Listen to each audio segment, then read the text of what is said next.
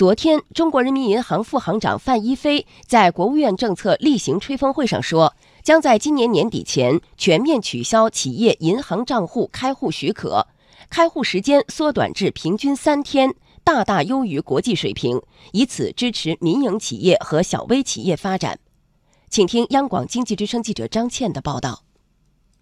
银行账户是企业开展经营活动、获取各项金融服务的重要前提。银行账户的安全和便捷使用对企业意义重大。截至二零一八年九月底，我国企业和个体工商户共开立单位银行结算账户五千四百八十八万户。占全部单位银行结算账户总量的百分之九十二。据了解，这次取消的是一般企业开户许可。那么，对于一般企业怎么理解呢？中国人民银行副行长范一飞介绍，具体呢就是包括境内依法设立的企业法人、非法人企业、个体工商户，在银行业金融机构办理基本存款账户、临时存款账户，有核准制呢改为备案制。人民银行呢不再核发开户许可证。取消企业银行账户许可以后，企业开户交由商业银行负责，银行就要全面独立承担账户管理的责任。企业风险意识、内部控制、合规管理水平等因素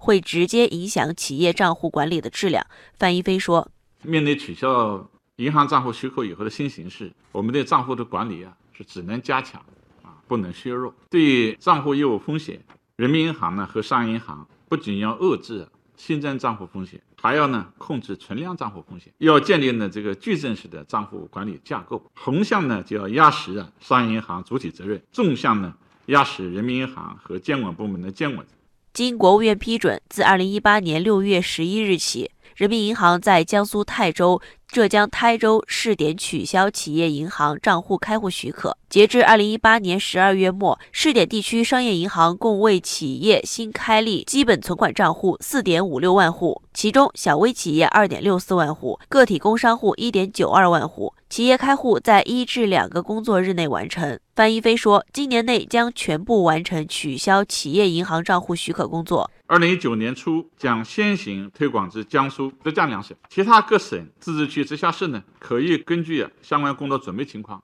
分批实施。二零一九年年内全部完成取消企业银行账户许可工作。在下一步工作中，范一飞提出需要坚持做到以下四条：一是坚持服务小微企业、民营企业，坚持服务实体经济。二是坚持防范化解金融风险，全面强化企业账户管理；三是坚持落实放管服改革要求，持续优化企业账户服务；四是坚持推进部门合作，发挥监管科技防范账户风险作用。为了贯彻落实全国金融工作会议精神，人民银行还在研究构建本外币合一的银行账户体系，对现行银行账户管理制度进行修订。范一飞说。同时呢，我们还要出台啊银行账户管理办法，来进一步呢来强化银行账户实名制要求，深化呢银行账户的分类管理方式，优化呢银行账户服务。